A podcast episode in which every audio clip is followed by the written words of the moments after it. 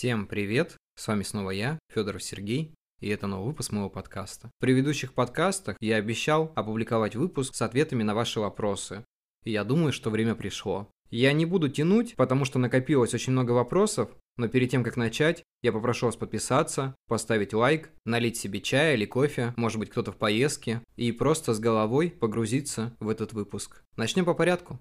Первый вопрос показался мне довольно интересным. Он звучит примерно так. Можно ли работать над несколькими проектами одновременно? Забегая вперед, я отвечу, что да. И теперь объясню почему.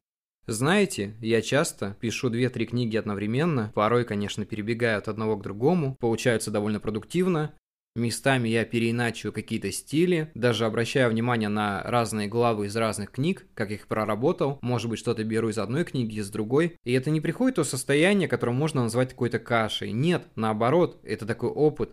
Я понимаю, что вопрос звучал не про книги, а именно про проекты, потому что пример может быть довольно другой. К примеру, я пишу книгу, одновременно занимаюсь подкастом, ну не одновременно, в смысле, в тот же период времени, и занимаюсь еще какими-то делами, допустим, и в принципе в этом нет никаких проблем. Все дело во времени, которое вы разделяете на это все, то есть, если вы выделяете там, допустим, час-два на книгу, час на подкаст, час на что-то еще, может быть, вы занимаетесь какими-то проектами, не знаю, в стиле создания, не знаю, группы по танцам или создания чего-то еще. Может быть, вы снимаете кино. Я думаю, что в этом нет проблем. Самое главное это распределение времени и желания. То есть не просто вот распыляться на все, а вот вы два часа позанимались тем, два часа позанимались другим, и в итоге из этого получилось что-то продуктивное. На самом деле, человеку нужно быть таким Юлием Цезарем. Я знаю девушек, у которых маленькие дети, и в то же время они пишут книгу, и они как-то успевают и с ребенком посидеть, и книгу написать, и то сделать по дому. Так что я не думаю, что это доставляет какие-то сложности, но сразу оговорюсь, что если это вызывает у вас какой-то дискомфорт, то лучше заниматься чем-то одним. Самое главное, чтобы вам было приятно этим заниматься, и вы себя не утруждали в чем-то, а именно, допустим, делали это в удовольствие. И после этого получаете такое удовлетворение. Это самое главное. Без этого процесс не пойдет. Ну, я думаю, что я ответил на этот вопрос как мог.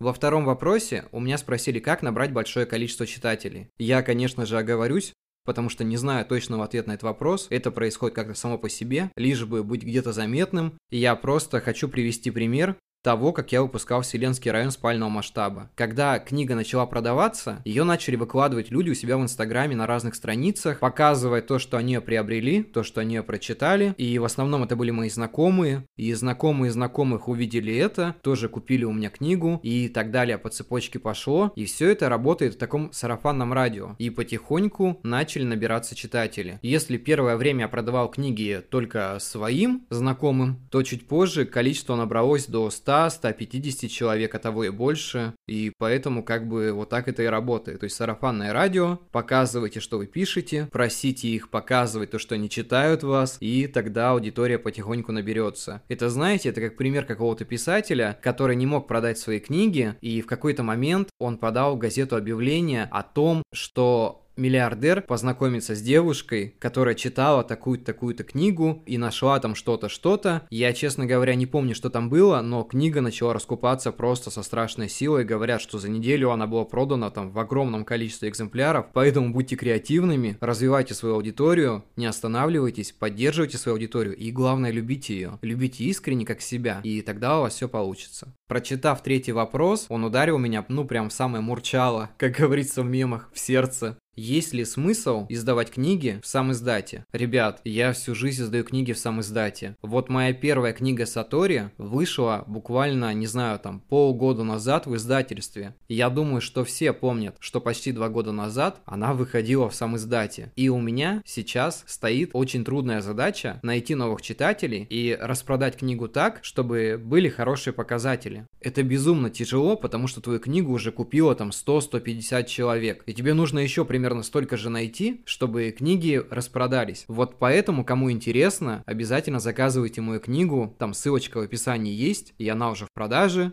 и уже пару человек их получила, и я думаю, что скоро еще получат, будет интересно, следите за новостями, а я все-таки продолжу отвечать на вопрос. Конечно, нужно. Есть ли смысл? Да есть он, конечно, смысл. Как же без этого? Сам издат – это такая территория, где книги распродаются порой намного больше, чем в издательстве. И многие самоиздатники получают иногда больше, чем люди, которые продают свои книги через издательство. Почему? Ну, наверное, потому что эти книги продаются с рук, из рук в руки, а издательство забирает большой процент. И если сравнивать эти показатели, то доход от сам издата будет, скорее всего, больше. Ну, если вы, конечно, не Дарья Донцова, там не Стивен Кинг или кто-то еще. Я, конечно, извиняюсь, что поставил этих двух людей рядышком, но вы понимаете, о чем я. Сам издат – это очень тяжело, потому что ты сам себе и писатель, и порой редактор, и менеджер, и пиарщик и так далее. Но все-таки овчинка стоит выделки. Сам издат поможет тебе стать очень грамотным. Он научит тебя понимать книжный бизнес. Он научит видеть тебя, всю эту кухню, изнутри. И я думаю, что со временем ты начнешь в этом разбираться, понимать, как это работает. Ты найдешь очень много знакомых в этом кругу. Возможно, достичь достигнешь чего-то большего, потому что у тебя будут знакомые, которые будут помогать тебе, подсказывать, вы сможете вести обратную связь, стараться вместе продвигаться, изучать свои ошибки. И самое главное, двигаться куда-то дальше. Сам издат – это по сути очень хорошо. Не нужно слушать тех, кто говорят, что сам издат – это помойка там и так далее. Это бред полнейший, это бред сумасшедшего просто. Они, эти люди, видели просто какие-то фанфики, какие-то книжки непонятных авторов, которые просто там написали, издали и ничего не отредактировали отредактировали, не откорректировали, никак не смотрели на свои ошибки и просто делали так, как считали нужным. Вот эти люди немножко меняют вид самоиздата не в лучшую сторону. В остальном же, если посмотреть, там огромное количество крутых авторов, и я потом уделю время и составлю список людей, которых я рекомендую прочитать. Короче говоря, мой ответ такой. Смысл есть, и он очень большой. И вы его поймете, когда почувствуете это все на своей шкуре. Потому что говорить о том, что сам издат это плохо со стороны, не участвуя в этом и не пробуя, это как-то глупо. Ладно, поехали дальше. Вопрос номер четыре. Как попасть в издательство? Я уделял целый подкаст этому и рассказывал о том, как можно попасть. И я не думаю, что буду повторять это заново, просто расскажу вкратце, в двух словах, и попробую донести это в таком простом виде, что ли. Первое, и, наверное, самое обязательное, это нужно написать, отредактировать, откорректировать хорошо книгу. И самое главное, чтобы в итоге она попадала по объемам, которые издательство от вас просит. То есть там 8 авторских листов, 10 авторских листов и так далее. Второе, и, наверное, немаловажное, это иметь уже аудиторию. Потому что вопросники, где вы подаете анкету, у вас уже спрашивают, есть ли у вас аудитория, где вы ведете свои страницы и так далее. Потому что аудитория, она влияет. Им нужно знать, что книги будут продаваться так или или иначе, потому что у вас есть подписчики, читатели и так далее. Потому что на начальном этапе вряд ли вас кто-то будет очень мощно пиарить, вам придется делать практически все самому, и там дальше уже будет видно. И третий момент – это не сдаваться, подавать во все издательства. Не соглашайтесь на коммерческие, сейчас очень много издательств типа Exmo, типа, забыл название, такие желтенькие с черным книжечки, по-моему, это их подразделение какое-то, немножко забыл издательство, Pocketbook, по-моему, называется. Когда я кидал им заявку, заявку, они предлагали мне издать книгу за мой счет через их издательство. Но я отказался, потому что зачем? Это все будет очень затратно и вообще это, наверное, не то пальто. Поэтому продолжайте, не сдавайтесь. Я как-нибудь выкачу список издательств, которые можно подать заявки, об этом чуть позже. Еще надо ума все довести. Может быть, со временем я сделаю такой небольшой гайд для писателя. Конечно, я не хочу его продавать, но я думаю, что если я его сделаю, я буду просить столько, сколько готов дать человек. Пускай это будет 10 рублей там или 5 рублей. Это будет просто просто такая символическая сумма. И самое главное, это настрой. Не сдавайтесь и двигайтесь дальше. У вас все получится. Вот увидите.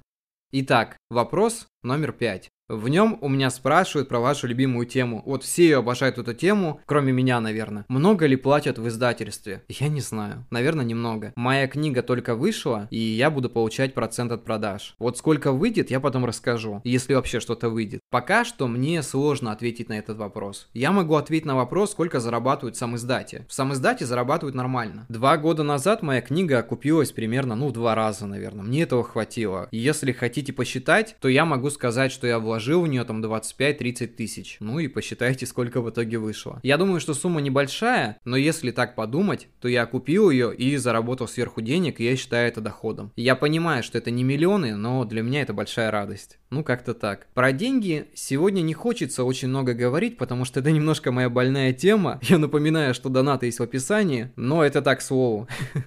Короче говоря, я не буду сегодня много говорить о деньгах, и я думаю, что мы поедем дальше. Мне задали довольно хороший вопрос. Полезная литература для писателя. Ну что мне хочется сказать? Это Стивен Кинг, как написать книгу, по-моему, он назывался или что-то в этом роде. Это Рэй Брэдбери, Дзен в искусстве написания книги. Хорошая книга, всем советую. Туда же я добавляю толковый словарь Ожегова, моего любимого. Туда же я хочу добавить все книги по русскому языку. Я думаю, они очень всем пригодятся, и мне тоже. У меня бывают ошибки, бывают с пунктуацией проблемы, я это часто замечаю читаю, я перепроверяю себя. Есть еще такие сайты типа Яндекс Пейлера, который находит ошибки. Текст.ру наш любимый, который меня оскорбляет каждый раз, когда я выкладываю туда текст на проверку. Говорит, что там много воды, заспамленности и так далее. И я смотрю на этот процент, и я стараюсь делать все возможное, чтобы количество этой воды становилось меньше. Еще один вопрос, который меня очень заинтересовал, он заключается в том, как я отношусь к тому самому расследованию по поискам Виктора Пелевина. Короче говоря, ребят, буквально прошлой осенью журнал Esquire сделал прикольную штуку и позвал Юру Борисова поучаствовать в съемках и изобразить Пелевина на обложке. Многие люди на это повелись, практически многие поверили, что он действительно будет давать автограф-сессию в каком-то московском подвале. В итоге все это оказалось фейком, но прикольным фейком, мне понравился этот перформанс. Так как Сергей Минаев является главным редактором редактором этого журнала. Думаю, что без его рук не обошлось. Получилось, правда, очень клево. Но потом, через какое-то время, один известный информационный портал под названием Mash решили найти Пелевина и вторглись в его личную жизнь. Это был просто ужасный поступок. Это выглядело нелепо, отвратительно и глупо, потому что они нашли его где-то в Таиланде, каким-то волшебным образом нашли гостиницу, где он живет, и сделали пару фотографий издалека. Вот это так глупо и нелепо выглядит по одной простой причине. Человек не хочет, чтобы его находили, вот ему это не надо, какого черта эти люди влезают в чужую личную жизнь? Для чего это вообще делается, мне непонятно, как-то глупо и так далее. Я думаю, вы понимаете, какую обратную реакцию они получили. Конечно же, все возмутились, сказали, зачем это все сделано, непонятно, ребят, типа, что за бред? И они на этом успокоились. В принципе, мне было неважно, есть Пелевин или нет его. Я уже говорил об этом в прошлых выпусках, когда мы только начинали сезон, о том, что Пелевин существует в нас просто как какая-то сущность, и никуда уже от него не деться. Но вот так я отношусь к этой ситуации ситуации. Кто-то, видимо, пропустил мой выпуск про платные курсы для писателей, что я об этом говорил, и спросил у меня, нужны ли платные курсы для писателей. Ну, скажу так, что в то же время они нужны и в то же время не нужны. Потому что человек, когда хочет чему-то научиться, ему не обязательно там учиться на писателя, потому что на писателей не учат. Есть литературные какие-то направления, но это не писательство, это немножко другое. А те, кто предлагают вам за огромные деньги там идти на какие-то курсы, и они из вас делают суперписателей, в это не верьте, это бред полнейший. Ребят, умейте учиться чему-то сами, умейте находить правильные курсы, которые будут вам действительно интересны и которые будет интересно понимать вам в первую очередь. Потому что многие с вами голову бегут. То же самая история была про Собчак, я забыл, как ее зовут, эту женщину, которая там марафон желаний. Вроде как она учит такому добру людей, люди отдают деньги. На самом деле я бы на такой курс сам бы никогда не пошел, потому что это просто женщина-бизнесмен, и мне этого уже достаточно, чтобы понимать, что мне туда не надо. Но люди же идут, отдают гигантские деньги, деньги и так далее. И вот в плане писательства есть такие же курсы. Так что делайте сами выводы. Как не стать графоманом?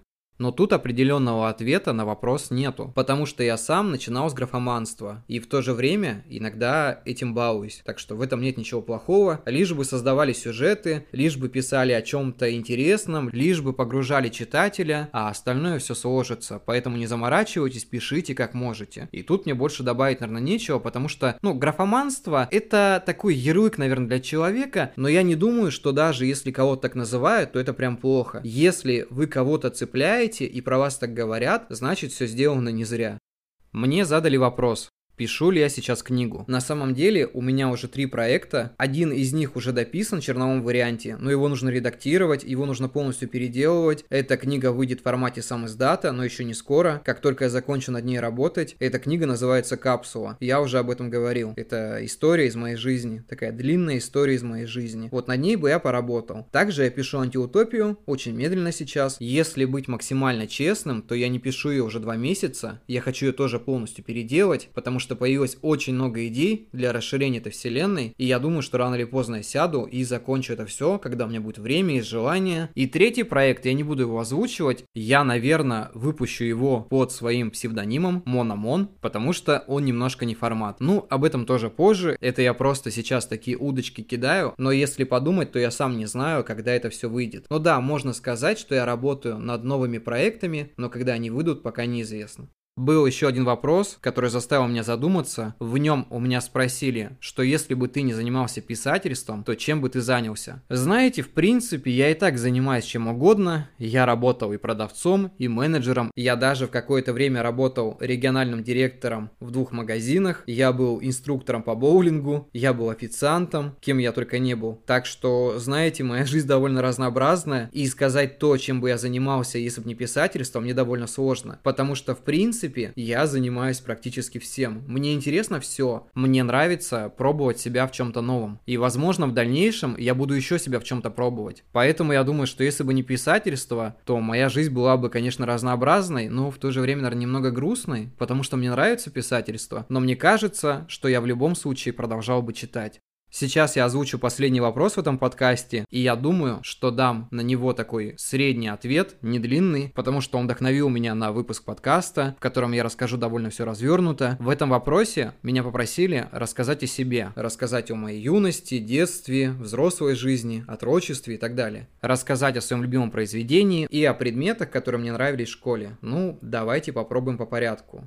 Мое детство было довольно обычным. Я не знаю, в принципе, что про него рассказывать. Мы жили с родителями в такой маленькой квартирке. Я писал какие-то дневники, я помню, любил читать. Мама читала мне с детства, наверное, с такого раннего возраста. И мне очень нравились такие истории про мумитролей. Мне очень нравились русские сказки. Я помню, что любил мультик «Незнайка на Луне». И потом уже во взрослой жизни начал понимать, о чем он на самом деле. И мне стало довольно грустно, потому что мы живем практически в том же мире. Мама мама говорила, что я очень рано начал читать, и я понимаю теперь почему. Я когда-то подрезал, ну как подрезал, одолжил без возврата книгу у своей тети Герберта Уэльса «Машина времени» и очень полюбил его творчество. Это один из моих любимых писателей. Наверное, если бы мне сказали, что я поеду на необитаемый остров, и мне нужно взять с собой творчество трех авторов, которые я буду читать всю свою оставшуюся жизнь, я бы сказал, что это Герберт Уэльс, Пелевин и, конечно же, Мишель Уэльбек. Это одни из моих любимых писателей. Про юность, наверное, не стоит рассказывать, потому что она была бурная. В моем личном деле, как говорится, очень много белых пятен. Я был довольно неспокойным подростком. Точнее, я был спокойным, потом стал неспокойным, потом стал очень неспокойным, и потом стал снова спокойным человеком, уже в довольно сознательном возрасте, это случилось, наверное, позже, не так давно, может быть, лет пять назад, я остепенился, мои гормоны и импульсивность стихла, все это превратилось в какие-то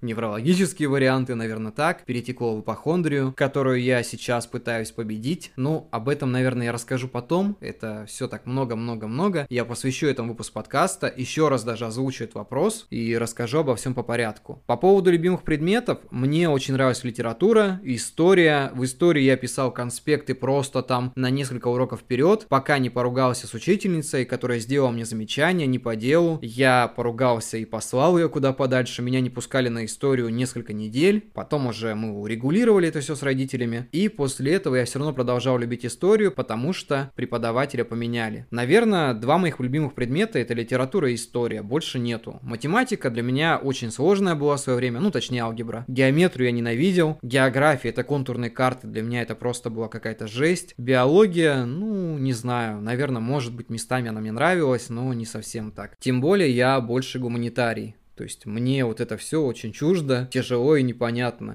Я думаю, мы на этом будем прощаться. Мой язык очень устал, ему нужен отдых, поэтому всем спасибо, до скорых встреч, до следующей недели. Я вас всех обнимаю, спасибо за вопросы, мне было очень приятно, интересно, и всем пока.